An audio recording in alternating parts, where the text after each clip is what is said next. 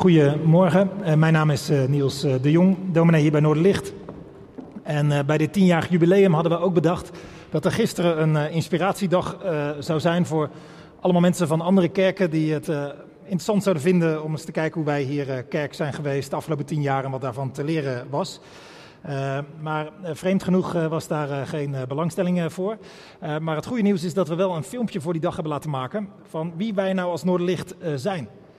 Uh, en we hebben iemand in ons midden, Daniel, die hele mooie filmpjes kan maken. Dus uh, ik zou zeggen, kijk en geniet uh, van een heel mooi filmpje uh, wat uh, nou ja, laat zien wie wij als Noorderlicht uh, willen zijn met vallen en opstaan. En uh, natuurlijk uh, na twaalf vandaag mag je dat ook uh, vooral uh, delen met uh, anderen. Wij zijn Noorderlicht, een kerk die je helpt bij geloven anno nu. Dat is in ieder geval wat Noorderlicht wil zijn. Een kerk die je helpt bij het praktisch handen en voeten geven van je geloof in de wereld van nu. Een kerk waar je met een gerust hart een start of een nieuwe start kunt maken met God en geloof. Een kerk met zondagse diensten, maar ook allerlei doordeweekse mogelijkheden van ontmoeting en verdieping. Een kerk met mensen die elkaar helpen om het goede te doen in deze tijd. Een kerk waar we ook de nieuwe generaties helpen het geloof te ontdekken, verder te verkennen of zich erin te verdiepen. Waar we proberen het goede nieuws van Jezus door te geven in onze eigen tijd. Een kerk waar het om God draait. En niet zozeer om een podium, een hiërarchie of de maatschappelijke positie van de leden. Een kerk waar we die God zoeken, eren, bidden. Waar we zoeken naar hoe je vandaag de dag in het spoor van Jezus kunt gaan. En waar we openstaan voor de Heilige Geest. Een kerk waar gebeden, gezongen, gelachen, gehuild, gepraat, geluisterd, geloofd, geaarzeld, gezocht en gevonden wordt. Waar je open en eerlijk kunt zijn, ook over je vragen en twijfels. Waar je kunt komen als alles voor de wind gaat, maar net zo goed als het stormt in je leven. Een kerk waar het niet uitmaakt wat je achtergrond is, wat je in je rugzak hebt, wat er wel of niet op je cv staat, wat er goed is gegaan of juist wat er mis is gegaan. Wat je kleur, opleiding, relatiestatus ook is. Waar je gewoon welkom bent. En een kerk waar je je niet beter voor hoeft te doen dan je bent. Een kerk waar je de kat uit de boom kunt kijken, aarzelend en twijfelend vanaf de achterbank of door online wat mee te kijken. Maar ook waar je, als je wilt, gezien wordt en gekend bent. Waar je, als je ervoor open staat, makkelijk mensen kunt leren kennen. Een kerk met een lage drempel dus. Waar we houden van een persoonlijke benadering. Een kerk waar je kunt bijdragen, je talenten kunt inzetten. Waar we geloven dat iedereen ertoe doet en aan ieder iets toevoegt wat alleen hij of zij kan geven. Waar we ons kunnen voorstellen dat je inzet en bijdrage ook kan verschillen per fase in je leven. Zo'n kerk willen we zijn bij Noorderlicht. Met vallen en opstaan, want zeker niet alles gaat goed. En soms halen we niet wat we graag willen zijn. Maar hiervoor gaan we. Om zo met elkaar als kerk impact te hebben. Op elkaar, op allerlei mensen, op onze stad. Als Noorderlicht komen we bij elkaar in grotere samenkomsten en in kleinere verbanden. En beide hebben zo hun eigen waarde. Als Noorderlicht zijn we een gemeenschap van mensen. Die al heel verschillend zijn, maar waar het nog diverser mag. Waar we blij zijn met een kind, maar net zo blij met een oudere. En alles wat er tussenin zit. Waar we het woord elkaar belangrijk vinden. Waar we elkaar verder helpen. Op het gebied van geloof, maar ook om je weg te vinden in het leven. In een nieuwe stad misschien, of op nog een ander vlak. We hebben als Noorderlicht een thuisbasis in een historisch en herkenbaar kerkgebouw. Een ruimte die lang geleden is gemaakt voor de ontmoeting met God en met elkaar. Een plek om te bidden, te zingen, te luisteren naar de woorden uit de Bijbel en te zoeken naar wat die voor ons betekenen vandaag de dag. Een plek om richting, betekenis, rust, hoop, kracht te vinden. Een plek waar we opladen, om vervolgens weer het leven van elke dag in te gaan. Hoe mooi en goed een kerkgebouw ook is, het is een hulpmiddel. De kerk zelf bestaat uit mensen. Die een kring vormen rondom Jezus. Sommigen doen actief mee, delen van wat ze geleerd en gehoord hebben. Anderen staan nog wat meer te kijken. Misschien is het beeld van een kring om de centrale figuur Jezus heen wat te statisch. Misschien is het beter om te zeggen dat we als Noorderlicht in het spoor van Jezus proberen te gaan. En dat we mensen, wie dan ook, verwelkomen om ook mee te gaan. We zoeken mensen op. We proberen praktische hulp te bieden. Want een kerk is er niet alleen voor zichzelf, maar ook voor haar omgeving. Zo proberen we kerk te zijn. Nogmaals, met vallen en opstaan. Maar met de hulp van God gaan we verder om kerk te zijn anno nu. Waar jij welkom bent om aan te haken.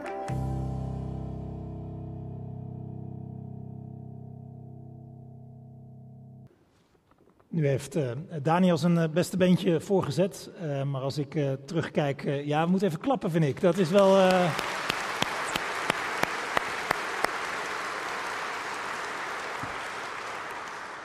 Hij is er zelf niet, maar uh, als hij uh, nakijkt, dan... Uh, ja, een beetje jammer, maar... Uh, uh, maar Noorderlicht is, de, is een kerk waar heel veel mensen hun beste beentje hebben voorgezet de afgelopen tien jaar. En dat uh, maakt mij uh, dankbaar. Uh, dat, uh, het begon met een heel handjevol mensen, maar heel veel mensen hebben in de loop van de tijd, uh, soms heel veel, soms van korte duur, soms heel lang, uh, heel veel uh, bijgedragen uh, aan, uh, aan de kerk, aan de gemeente. Uh, en uh, dat is onvervangbaar. En uh, nou, het lijkt me goed om uh, even voor elkaar te klappen. Hè? Laten we dat eens doen.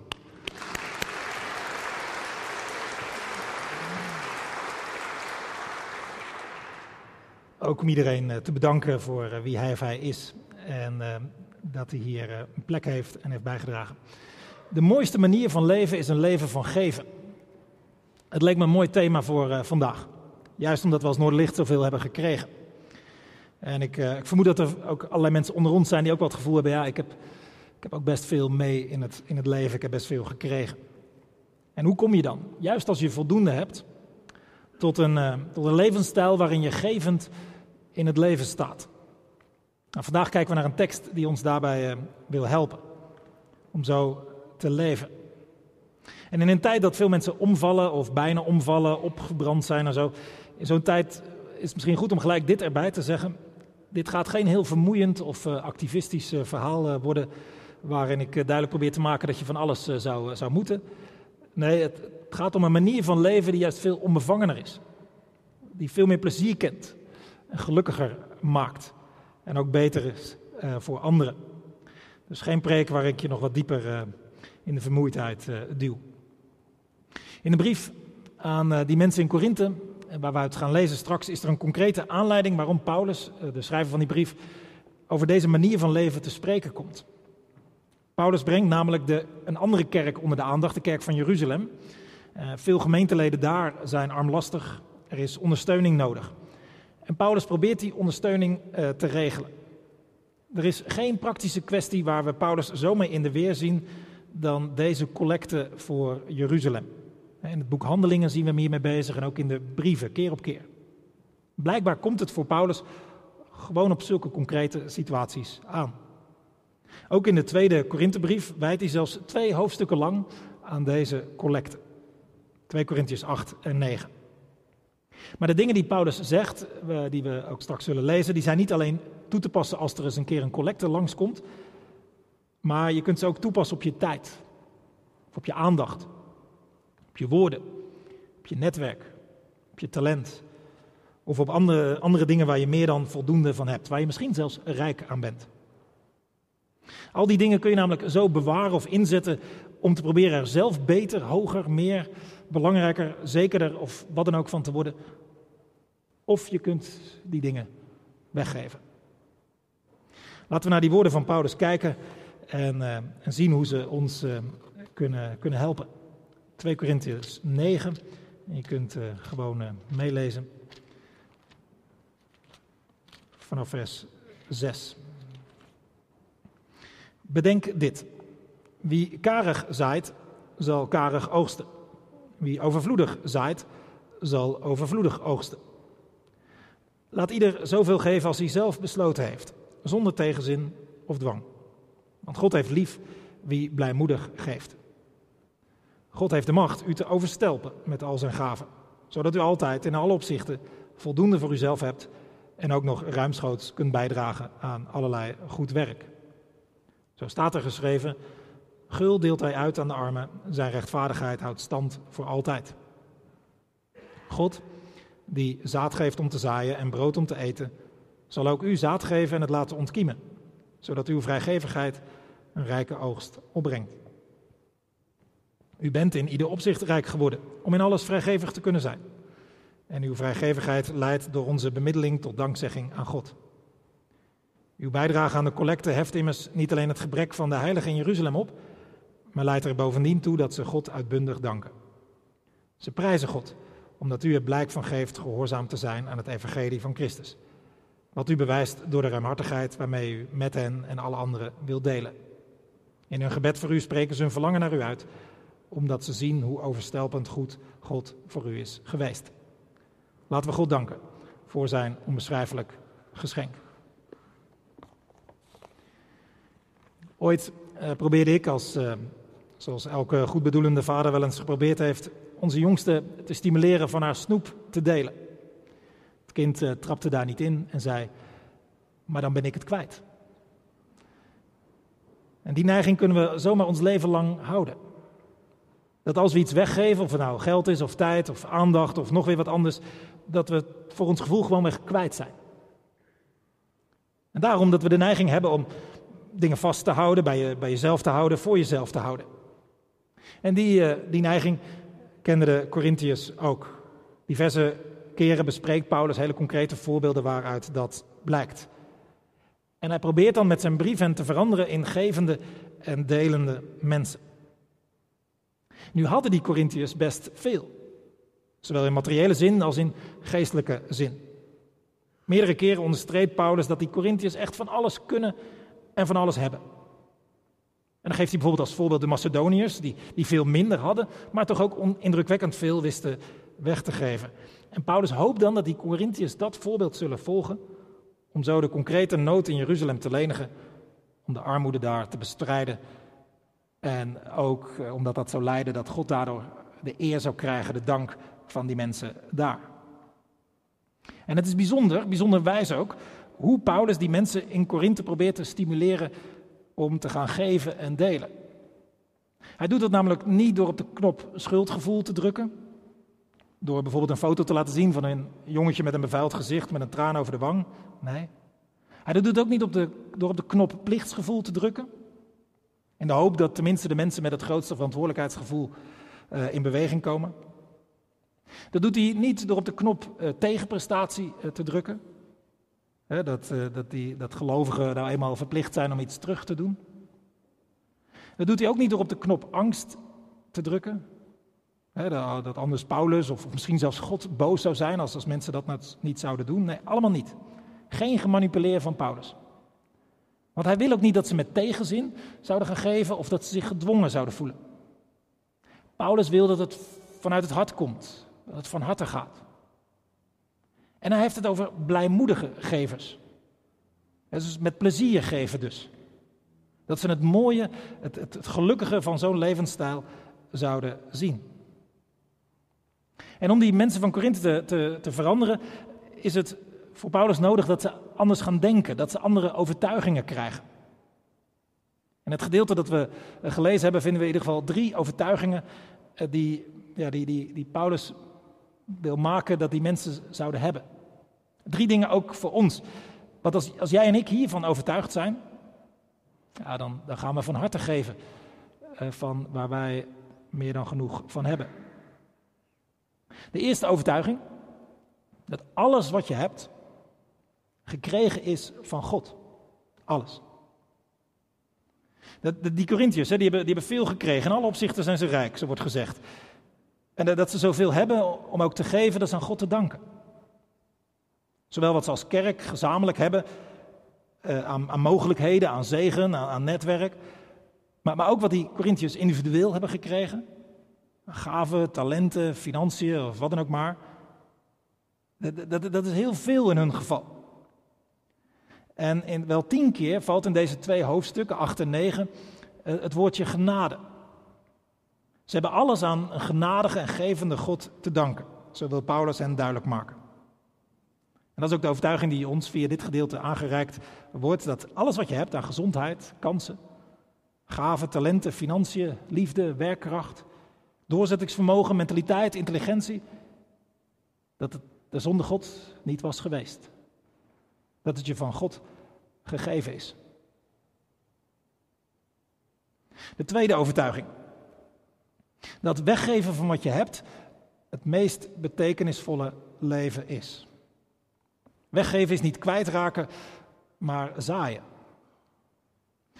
Paulus vergelijkt geven namelijk meerdere keren met zaaien.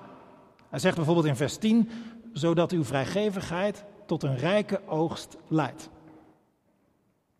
En in vers zes klinkt deze stelregel, wie overvloedig zaait, zal overvloedig oogsten. Wie karig zaait, zal karig oogsten. Nou, voor ons geen alledaags beeld, uh, hooguit voor de mensen die een uh, volkstuin hebben, maar we kunnen hem ergens wel voorstellen. Als je graan allemaal opslaat in schuren, daar, daar wordt het niet meer van. En als je een paar, paar karige korrels in de grond stopt, levert dat ook niet veel op. Als je breed uitzaait, dan heb je natuurlijk goede kans dat er ooit veel te oogsten zal zijn. En natuurlijk zullen er dan ook graankorrels verspeeld worden, niet goed in de aarde vallen, niet leiden tot oogst. Maar als je overvloedig zaait, heb je toch echt de meeste kans dat er veel goeds zal bovenkomen. Terwijl als je alleen maar bezig bent met bewaren en vasthouden, ja, dan leidt dat tot weinig vrucht, tot weinig goeds. Dus dat is de tweede overtuiging die Paulus ons wil aanraken. Weggeven is niet kwijtraken, maar zaaien. De derde overtuiging, dat God jou toch wel voldoende kan en zal geven. De boodschap in onze tijd is dat je vooral goed voor jezelf en je eigen toekomst moet zorgen. Dat je het zelf moet doen in het leven, dat je het zelf moet maken, zelf moet zorgen voor je eigen uh, toekomst. Uh, dat lijkt me trouwens ook echt iets wat potentiële burn-out klachten versterkt. En, en als je die overtuiging hebt, dat je dat zelf moet doen, ja, dan ben je waarschijnlijk ook bezig met, met vasthouden, achterhouden, bewaren. Uh, ja, je weet nooit wat er nog komt en zo. En, en nou ja, je bent misschien bang om ooit tekort te gaan hebben.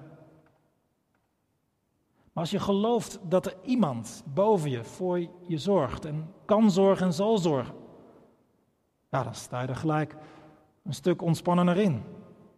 En natuurlijk geef je dan veel eerder weg. Nou, tot die overtuiging probeert Paulus in vers acht de mensen te brengen. Daar staat namelijk, God heeft de macht u te overstelpen met al zijn gaven, zodat u altijd en in alle opzichten voldoende voor uzelf hebt en ook nog ruimschoots kunt bijdragen aan allerlei goed werk. Dat, dat is wat God wil en kan. Dat je altijd in alle opzichten voldoende voor jezelf hebt en ruimschoots kunt bijdragen. Nou, als je, als je dat gelooft, dan kom je er dus veel ontspannender in te staan. Nou, deze drie overtuigingen moeten dus in de plaats komen van conclusies die wij als kind misschien al getrokken hebben, of dat die later in ons leven gevormd zijn in ons hoofd. En als eerste het idee van, eh, wat je vaak tegen kunt komen, wat je zelf misschien ook wel ergens in je achterhoofd hebt rondzingen, het idee van, ik heb het zelf verdiend, ik heb het aan mezelf te danken, ik heb het voor mezelf, het is voor mij. Dat je dat vervangt door, God heeft me alles wat ik heb gegeven. Zonder God had ik niks gehad. En, en als tweede de conclusie, ja, als ik weggeef, dan is het weg en dan ben ik het kwijt, te vervangen door, als ik weggeef, ben ik aan het zaaien. En als, als, als derde de, de conclusie, als ik weggeef, wie gaat dan voor mij zorgen? Hè? Straks krijg ik tekort. Vervangen door, God is bij machte om overvloedig te geven. Het valt niet altijd mee om, om die overtuiging in je hoofd te veranderen. Want oude overtuigingen kunnen diep zitten. Misschien al van jongs af aan aan ons gecommuniceerd of veelvuldig door onze omgeving aan ons duidelijk gemaakt. En daarom is het goed om, om ook naar de kerk te komen en om, om, om in een kring bezig te zijn, om die Bijbel te lezen, omdat je dan op andere gedachten wordt gebracht. Bijvoorbeeld door een gedeelte als twee Korinthiërs negen. Maar heel veel andere gedeelten uit de Bijbel zeggen precies hetzelfde. Niet voor niks staan in dit gedeelte dat we gelezen hebben verschillende aanhalingen uit het Oude Testament. Omdat de hele Bijbel door dit als de goede manier van leven wordt gezien. En als je door het lezen van de Bijbel en vooral ook door het kijken naar Jezus deze overtuigingen meer en meer eigen maakt, dan maken die echt een ander mens van je. Met een mooiere manier van leven. Makkelijker niet altijd, wel gelukkiger ook. Andere overtuigingen leiden tot ander gedrag. Maar dan moet je dat gedrag ook wel praktiseren. Anders val je zomaar terug in oude gedachten en oude patronen. Gewoon doen en blijven doen. Dan blijven die overtuigingen ook in je hoofd zitten. En misschien twijfel je of die overtuigingen van Paulus kloppen. Dan, dan zou ik je willen zeggen, neem de proef op de som. Probeer gewoon uit of deze manier van leven het leven werkelijk mooier, beter en betekenisvoller maakt. Om een voorbeeld te geven, hè? Misschien zit jouw twijfel er wel in of God jou inderdaad wel voldoende zal geven. En vind je het daarom lastig om weg te geven. Stel je voor dat je een collega hebt die toch ergens wel een beetje voelt als concurrent. Op de een of andere manier. Stel je voor dat jij er al veel langer werkt. Bepaalde kennis hebt, bepaalde tips, bepaalde connecties, bepaalde ervaring. Waar het werk voor jouw collega, als die dat zou weten, echt veel makkelijker zou worden. Waardoor zij er misschien ook wel beter op komt te staan bij de leidinggevende of bij andere collega's. Waar zij er misschien wel beter dan jou op komt te staan. Dat je dan toch weggeeft, deelt van wat je, van je weet. In het vertrouwen dat God jou meer dan voldoende zal geven. En het, het is denk ik goed om die gevende levensstijl zo concreet te maken. Anders blijft het theorie. En dat doet Paulus ook in elke brief. Die principes, die overtuigingen toepassen op de rommelige praktijk van het leven van elke dag. Zoals Paulus het in ons hoofdstuk steeds concreet maakt met die collecte voor de armen in Jeruzalem. En het is de vraag of wij het ook zo concreet weten toe te passen in ons rommelige leven van elke dag. Bij dingen waar jij meer dan genoeg van hebt om van weg te geven. Want er wordt niet gevraagd aan jou om iets te geven wat je niet hebt. Nee, alleen van wat je hebt. En wij hebben allemaal dingen te geven. Dingen waar we gelukkiger worden ook als we dat gaan doen. La, laat me vier dingen als voorbeeld noemen. Vier dingen waar ik tamelijk zeker van ben dat wij die allemaal te geven hebben. En die goed doen in de omgeving van ons allemaal. Allereerst, je glimlach. Je hebt hem. Sommigen komt hij wat moeizamer op het gezicht. Bij anderen wat sneller, maar gebruik hem. Kost je niks. Maakt het leven mooier. Doet mensen goed.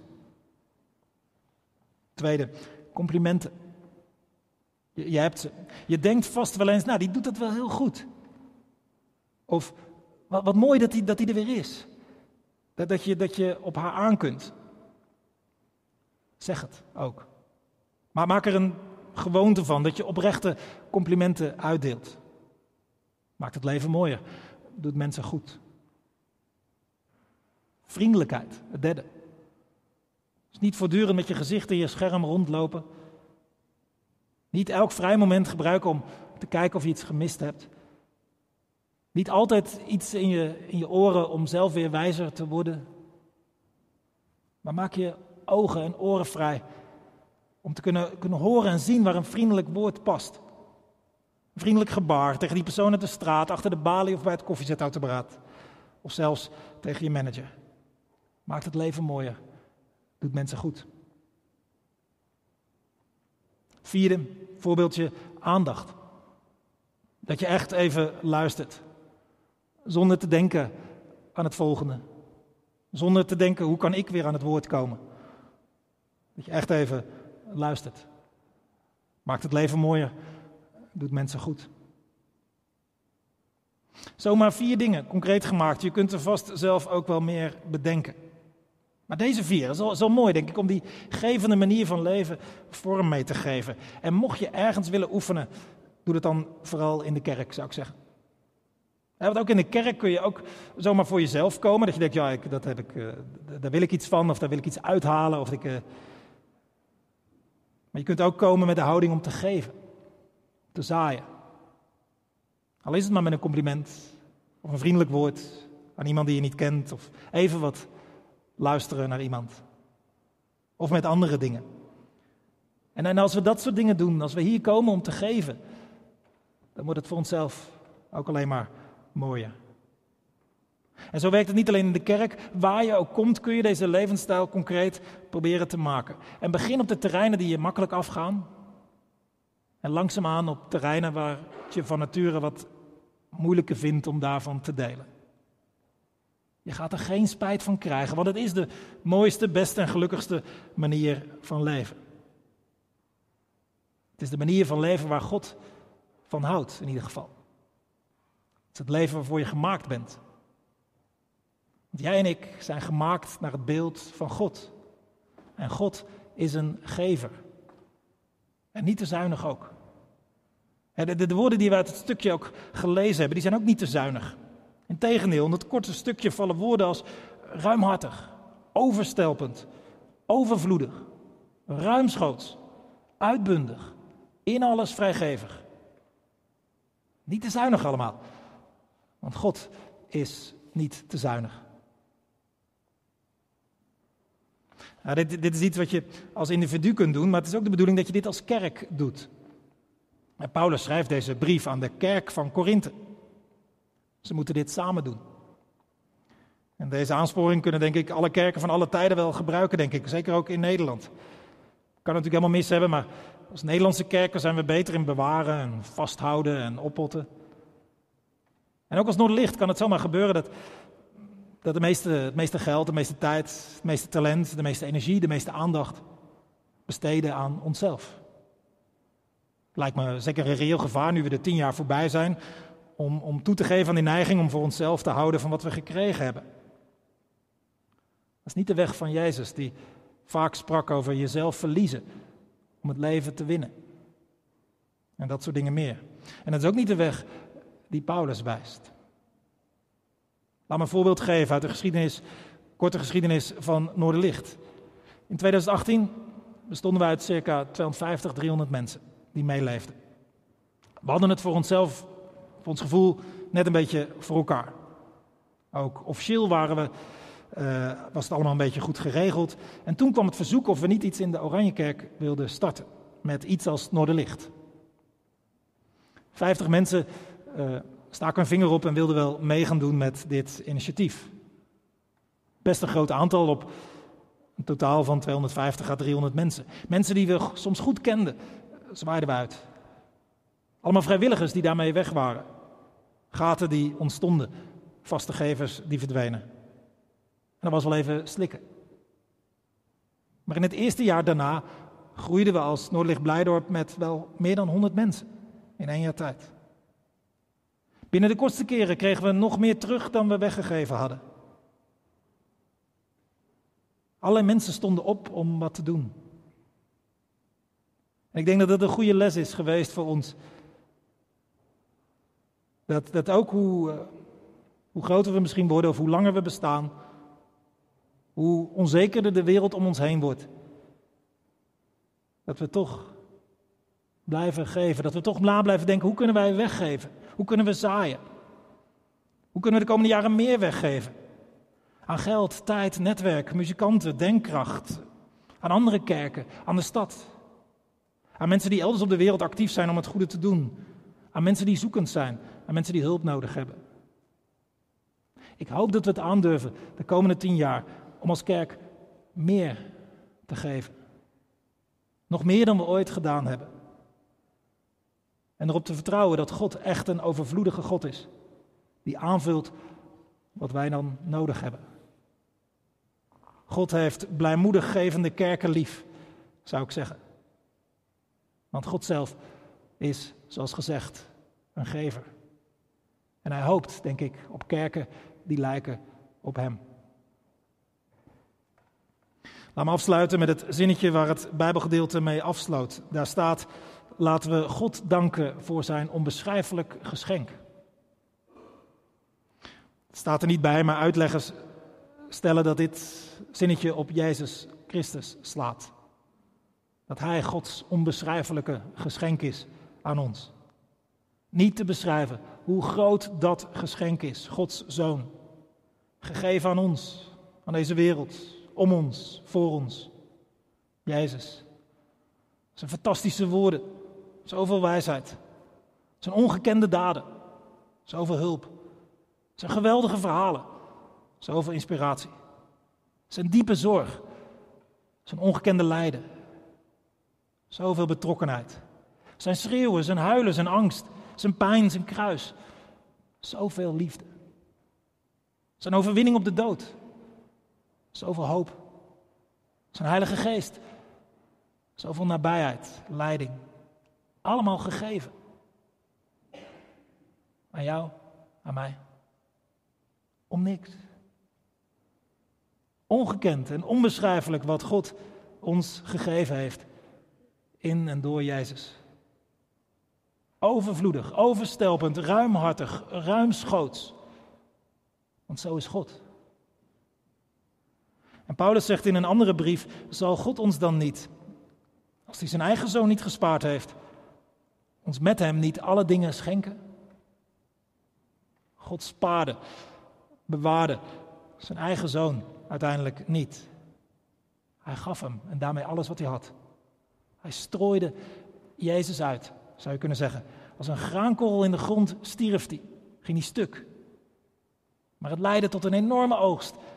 Zoveel vrucht, zoveel goeds, ongekend. En er is één ding waar je me de komende tien jaar aan kunt houden. Dat we hier in die, deze kerk in Noorderlicht elke keer weer naar die kern toe gaan. Naar dat onbeschrijfelijke geschenk van God. Omdat hoe dichter we hierbij blijven, hoe dieper we dit beseffen, hoe vaster we dit geloven, hoe genadiger we zullen worden. Hoe vrijgeviger we zullen worden. Hoe meer we gaan weggeven. Als kerk en als individu. Hoe meer we zaaien. En hoe meer er geoogst zal worden. En als we oog houden voor dit onbeschrijfelijke geschenk Jezus Christus. Dan geloven we steeds vaster wat er straks gezongen gaat worden. Namelijk dat er niemand, maar dan ook niemand is... die er meer voor ons is dan Hij. Er is niemand die meer om ons geeft, meer voor ons over heeft dan Hij. Er is niemand die meer naast je staat, vaker achter je aangaat dan Hij. Er is niemand die meer heeft gegeven dan Hij. Amen.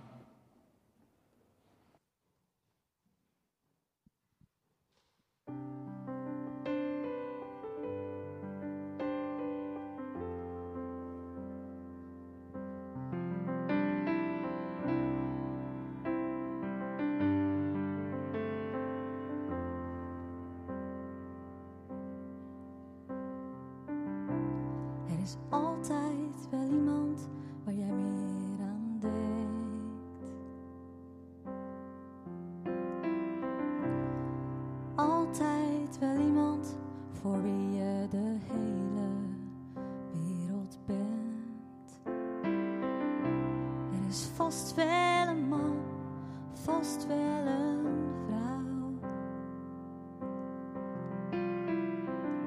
Die jij beter begrijpt, die alles zou doen voor jou.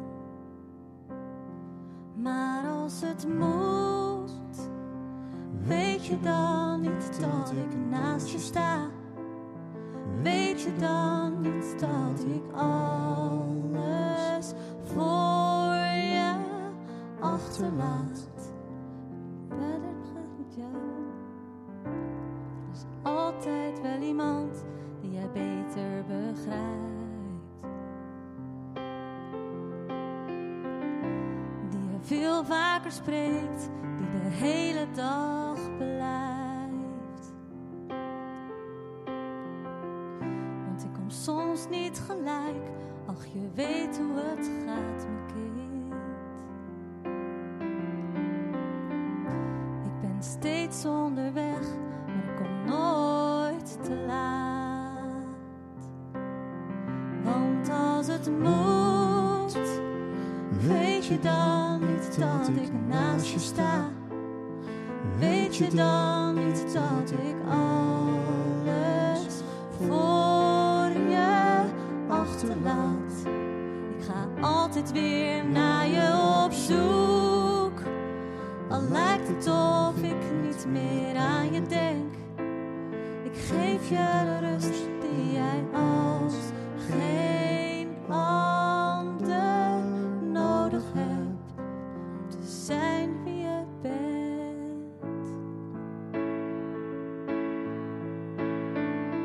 Als geen ander begrijp ik de onrust in jou. Als geen ander beloof ik je eeuwige trouw. En hoe ver ik ook weglijd, hoe vaak jij ook vlucht, ik kom altijd terug.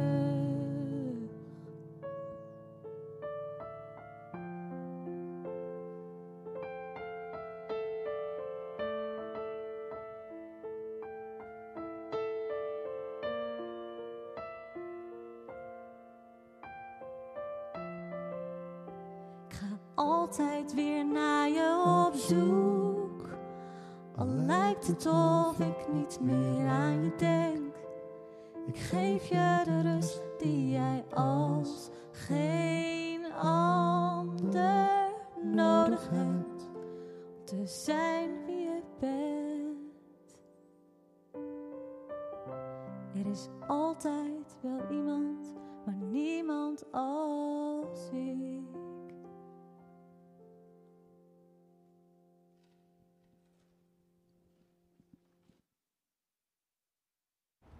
Laten we danken en bidden. Heere God, dank u wel dat u zo bent. En dat u dat hebt laten zien in Jezus Christus. Dat u achter ons aangaat. Dat u naast ons komt. Dat u ons opzoekt. Waar we ook zijn, waar we ook heen gedwaald zijn. Hoe het ook gaat. Dank u wel dat u zo iemand bent. En we bidden u, Heere, dat we ons elke keer weer richten zullen op u, ook de komende jaren. Dat we stilstaan bij wie u bent, goede God, gevende God, en bij uw geschenk, Jezus Christus. Uw gave van de Heilige Geest ook. Geef dat we daar dichtbij blijven. En dat dat ons veranderen zal, meer en meer, in de mensen die, uh, zoals u ons bestemd hebt, zoals het goed is om te zijn. Zodat we beantwoorden aan onze bedoeling. Help in ieder van ons om dat, uh, dat genadige, dat gevende, dat vrijgevige praktisch te maken, concreet. We kunnen allemaal iets, we hebben allemaal iets. En uh, maak ons creatief en help ons om, om dat door te geven, te zaaien. Geef dat er veel van mag opkomen, aan goede dingen. Aan, uh, aan mensen die ook u misschien gaan kennen. Aan mensen die geholpen worden. Aan mensen die even weer wat opknappen. Wilt u ons zo zegenen met het tot zegen zijn van anderen. Wij danken u voor dat u ons als Noorderlicht zoveel hebt gegeven. Hier op deze plek, maar ook in de Oranjekerk en in Sjalo's. Wil u bidden dat, we, dat die drie locaties, um, dat, dat die gezegend worden, die gemeenschappen die daarbij horen. Of u met hen wil meegaan en bij hen wil blijven. En we bidden u ook, Heer, als het, als het kan, of er ook nieuwe kerken, nieuwe gemeentes, nieuwe locaties mogen zijn. Waar mensen mogen samenkomen rondom uw woord. En uh, rondom Jezus Christus. En uh, geholpen worden om in zijn spoor te leven in deze wereld. Of dat nu in Rotterdam is of daarbuiten, wil het ook in uw handen leggen. En dat het mag gebeuren op uw tijd. Waar dan ook. Zegen de mensen die daarmee bezig zijn, die dat voorbereiden. En geef dat we daarmee u niet voor de voeten lopen, uh, maar juist in uw spoor gaan. Wij bidden u voor deze stad. Wij danken u dat we hier een plek hebben gevonden. Wij danken u voor het goede wat deze stad te bieden heeft. Zoveel dingen. Zoveel moois. Zoveel goeds. En we bidden u ook voor de dingen, de plekken waar het niet goed gaat. Waar verdriet is. Waar rouw is. Waar uh, eenzaamheid is. Waar uh, armoede is. Waar schulden zijn. Wilt u ook uh, daar komen. En uh, die mensen tegemoet komen. En, uh, en helpen. Wij bidden u voor deze wereld, waar, uh, zeker voor die plekken waar, waar er brand is, waar, uh, waar dingen stuk gaan. Wilt u uh, daar uh, komen met uw vrede, met herstel Wilt u goede mensen geven. Denk aan Oekraïne um, en alles wat daar gebeurt en alle mensen die er verspreid zijn. We denken aan Syrië. We denken aan uh, de droogte in Ethiopië uh, en uh, de gebieden daaromheen. Ontfermt u zich en geef dat er veel mensen zijn die geven, die delen, die, uh, die, die zo zijn en leven zoals u dat graag ziet. Zo komen we ook uh, hier in de stilte bij u om iets aan u te zeggen, of u ergens voor te danken, of u iets te vragen.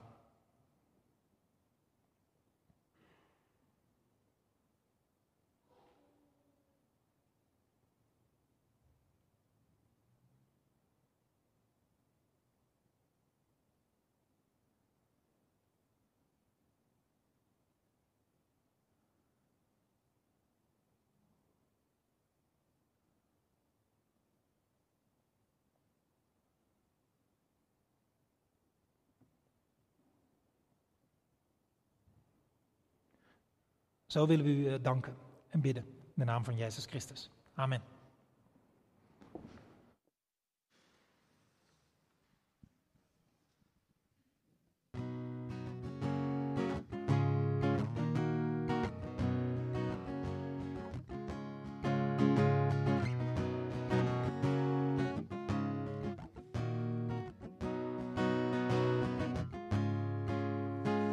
Kom zing voor de Heer.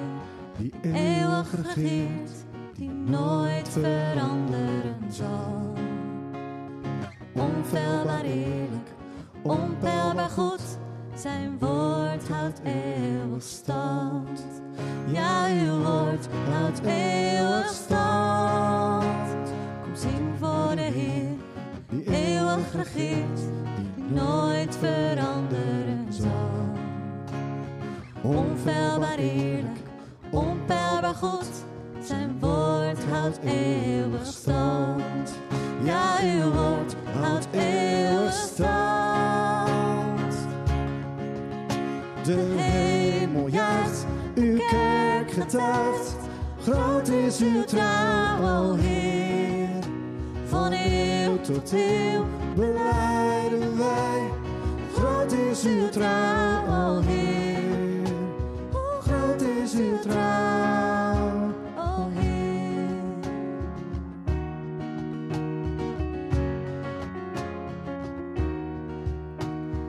Alles verandert, maar u blijft gelijk. Uw koninkrijk kent geen eind. En wat u belooft, dat zal u ook doen. Uw trouw dus voor altijd. Wij vertrouwen u altijd. De hemel juicht, uw kerk getuigt. Groot is uw trouw, o Heer. Van eeuw tot eeuw belijden wij. Groot is uw trouw, o Heer. Hoe groot is uw trouw, o Heer. Van generatie tot generatie. Nooit liet u ons in de steek. Gisteren en vandaag steeds hetzelfde. Die was, die is en die komt. De hemel juicht, uw kerk getuigt. Groot is uw trouw, o Heer. Van eeuw tot eeuw belijden wij. Groot is uw trouw, o Heer. Uw kerk getuigt, groot is uw trouw, o Heer. Van eeuw tot eeuw belijden wij. Groot is uw trouw, o Heer. Groot is uw trouw,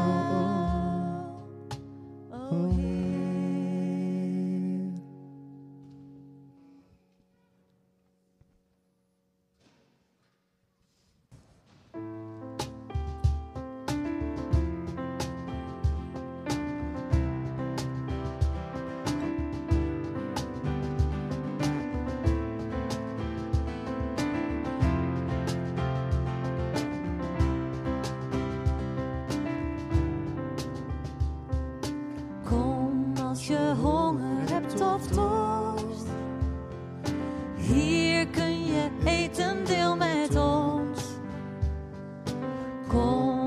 je tranen en je pijn.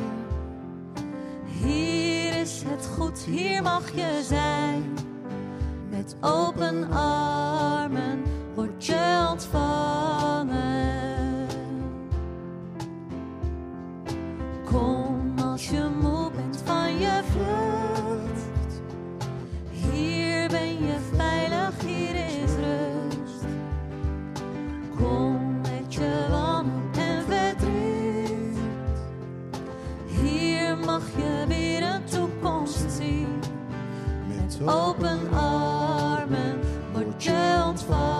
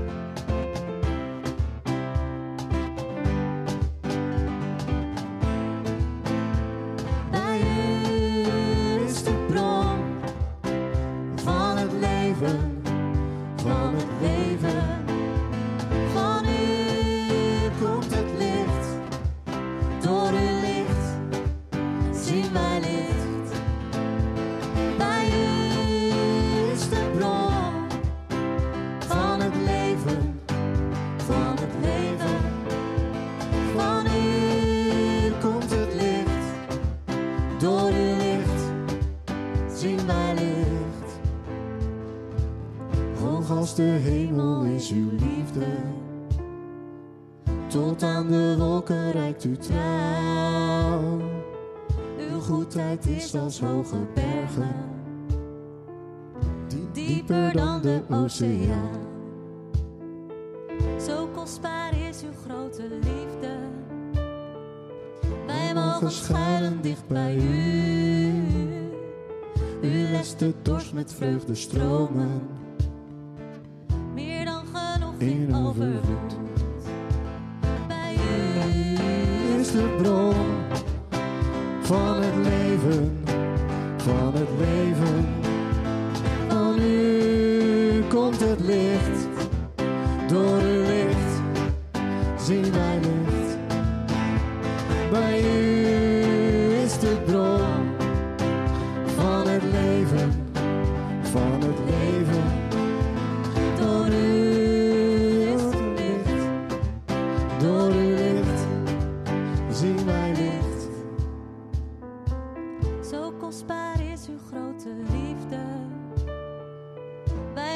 schuilen dicht bij u. U lest de dorst met vreugde stromen, meer dan genoeg in overvloed.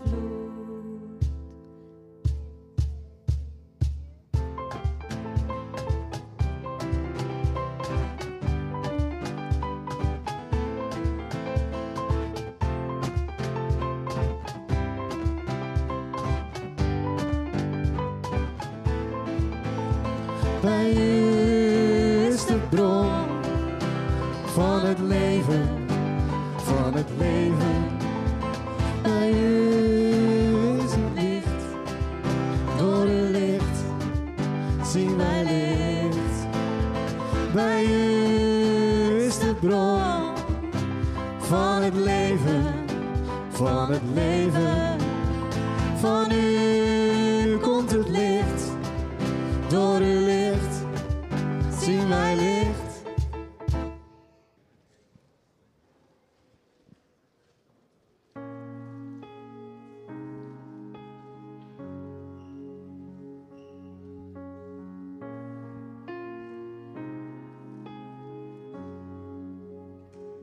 You're the God of this city. You're the King of this people. You're the Lord of this nation. You are. You're the light in the darkness. You're the hope to the hopeless. You're the peace of the restless. You are. There is no one like our God. There is no one like our God. The greater things have yet to come, and greater things are still to be done in this city.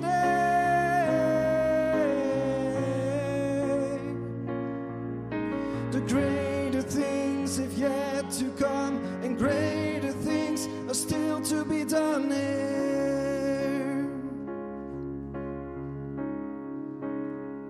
You're the God of this city. You're the King of this people. You're the Lord of this nation. You are. You're the light in the darkness. You're the hope to the hopeless. You're the peace to the restless. You are. There is no one like our God. There is no one like our God.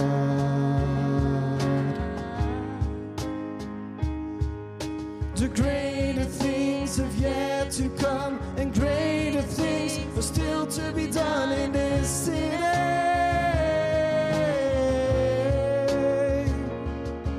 The greater things have yet to come, and greater things are still to be done in this city.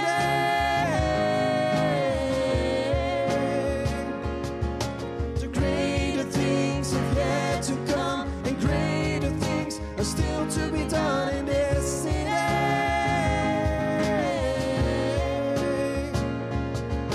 The greater things have yet to come, the greater things are still to be done in.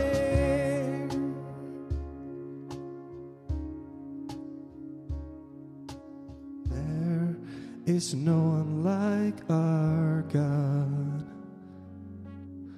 There is no one like our God.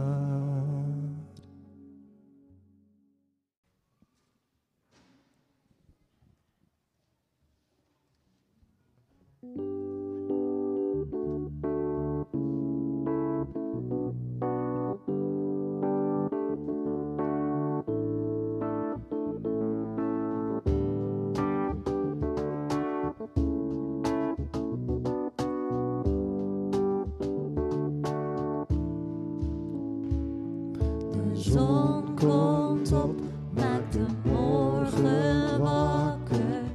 Mijn dag begint met een lied voor u. Heer, wat er ook gebeurt en wat mij mag overkomen. Laat mij nog zingen als de avond valt. Loof de Heer op mijn ziel.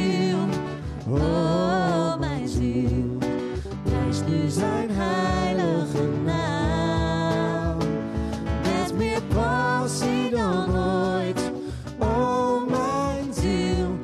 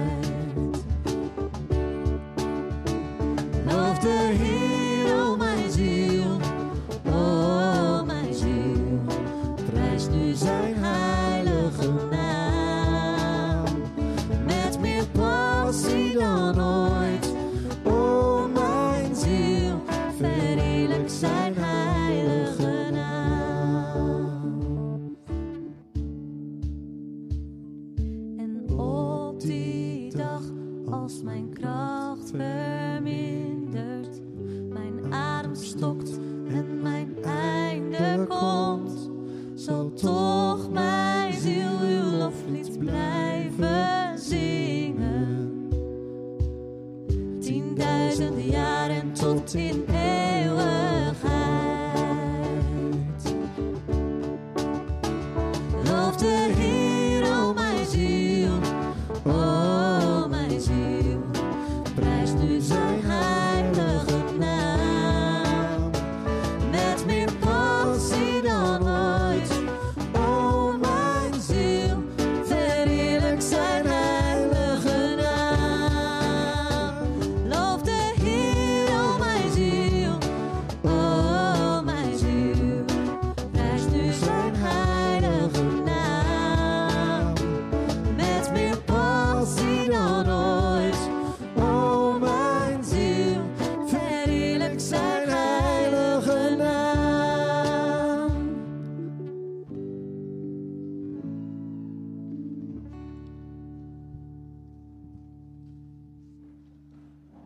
Ehm, het is nog niet helemaal afgelopen, de dienst wel, maar eh, buiten zetten we het feestje voort. Het, het zonnetje begint zelfs te schijnen. Er zijn allerlei, eh, er is natuurlijk koffie en thee, eh, maar ook allerlei kraampjes. Eh, verschillende landen eh, is er eh, iets lekkers eh, gemaakt, dus eh, blijf vooral eh, hangen om, eh, om nog even met elkaar eh, te vieren, eh, te verbinden, elkaar te spreken. Eh, eh, doe dat vooral. En wie jarig is, trakteert. Eh, we hebben een cadeautje. eh, is, eh, door, ik ga, als ik namen ga noemen, ga ik mensen overslaan, dus dat doe ik maar even niet. Heel veel mensen hebben hier heel veel eh, liefde, tijd eh, en energie in gestopt. En dat is een heel mooi magazine geworden. Eh, ben je hier, dan is er een, als cadeautje kun je er eentje meenemen bij de uitgang. Uh, het is ook een beetje bedoeld als relatiegeschenk. Dus als je denkt, hé, hey, het is een mooie manier om, uh, om iets van te delen aan iemand anders. Om die op de hoogte te brengen van, van Noorderlicht of van de kerk of van geloof. Uh, deel dus gerust door. Uh, onze genade kent nog grenzen. Dus als je meerdere exemplaren meeneemt, er, uh, er is een Q R-code waar je dan uh, kunt, uh, kunt aftikken. Dus neem er dan wel zoveel mogelijk, uh, of zoveel als nodig uh, of gewenst mee. Maar je mag een bijdrage leveren. Van harte aanbevolen. Voor nu, voor de komende tijd, wie je ook bent, waar je ook heen gaat, ga niet zonder de zegen van de Heer. De Heer zij voor je, om je de weg te wijzen. De Heer zij naast je, om met je mee te gaan, van stap tot stap. De Heer zij onder je, om je op te vangen als je struikelt. Rondom je, om je te beschermen tegen de boze. In je, om je te troosten. En boven je, om je te zegenen. En zo zegenen de Heer vandaag, morgen en voor altijd. Amen.